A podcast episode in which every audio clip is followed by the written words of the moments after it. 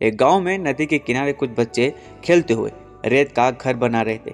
किसी का पैर किसी के घर को लग जाता और वो बिखर जाता। इस बात पर झगड़ा हो जाता।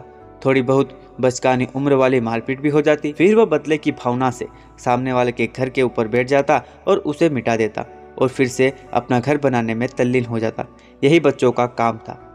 महात्मा बुद्ध चुपचाप एक और खड़े, ये सारा तमाशा अपने शिष्यों के साथ देख रहे थे। बच्चे अपने आप में ही मशगूल थे तो किसी ने उनकी तरफ़ ध्यान नहीं दिया। इतने में एक स्त्री आकर बच्चों को कहती है, साँझ हो गई, तुम सबकी माए तुम्हारा रास्ता देख रही। बच्चों ने चौंकते हुए देखा, दिन बीत गया।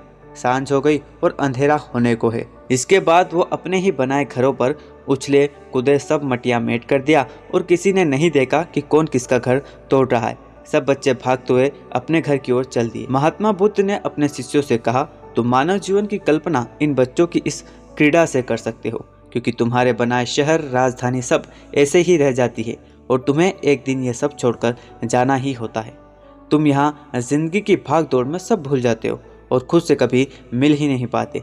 जबकि जाना तो सबका तय है, इसलिए कभी भी अधिक लंबा सोचकर समय बर्बाद नहीं करना चाहिए।